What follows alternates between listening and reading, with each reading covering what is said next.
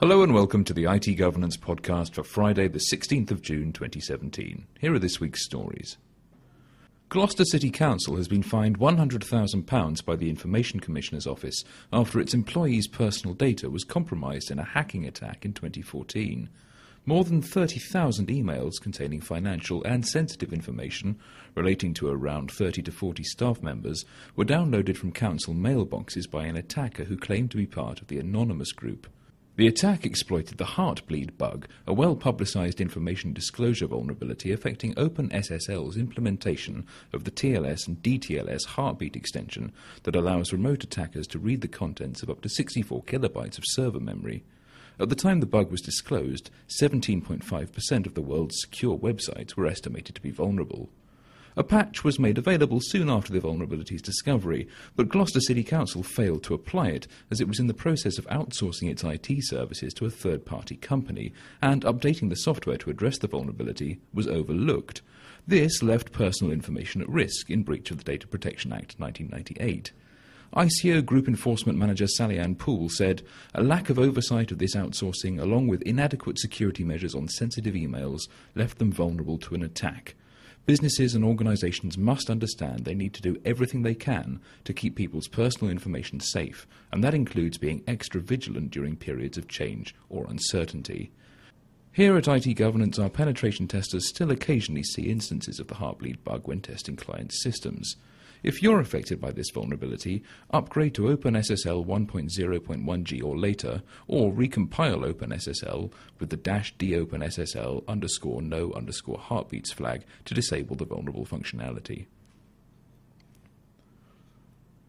Following last month's WannaCry ransomware attack, which combined the stolen NSA Eternal Blue and Double Pulsar exploits, a bumper Patch Tuesday this month. Microsoft issued patches for 94 vulnerabilities, including, unusually, more patches for unsupported versions of Windows systems affected by three more NSA cyber weapons leaked by the shadow brokers. Exploding CAN, which exploits a remote code execution vulnerability in the Internet Information Services, Esteem Audit, which exploits a vulnerability in remote desktop protocol, and Englishman Dentist, which exploits a vulnerability in object linking and embedding. Microsoft explained, owing to the elevated risk for destructive cyber attacks at this time, we made the decision to take this action because applying these updates provides further protection against potential attacks with characteristics similar to WannaCry.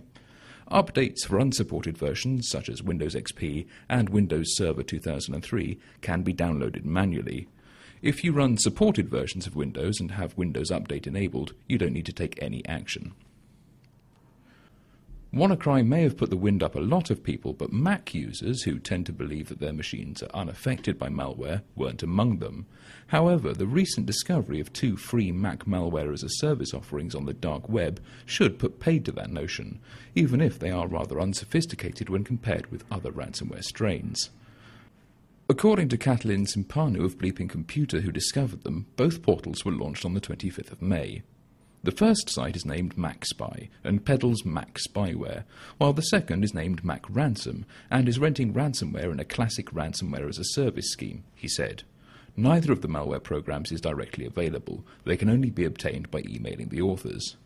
Fortinet, which got hold of a copy of and analysed Mac Ransom, said it's not every day that we see new ransomware specifically targeting the Mac OS platform.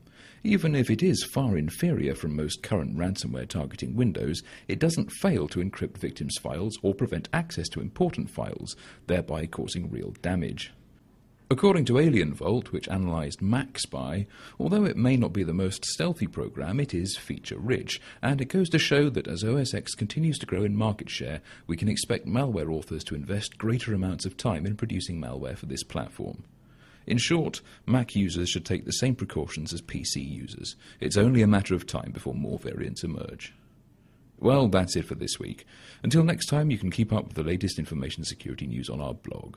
And whatever your cybersecurity needs, whether regulatory compliance, stakeholder reassurance, or just greater business efficiency, IT Governance can help your organization to protect, comply, and thrive. Visit our website for more information, itgovernance.co.uk.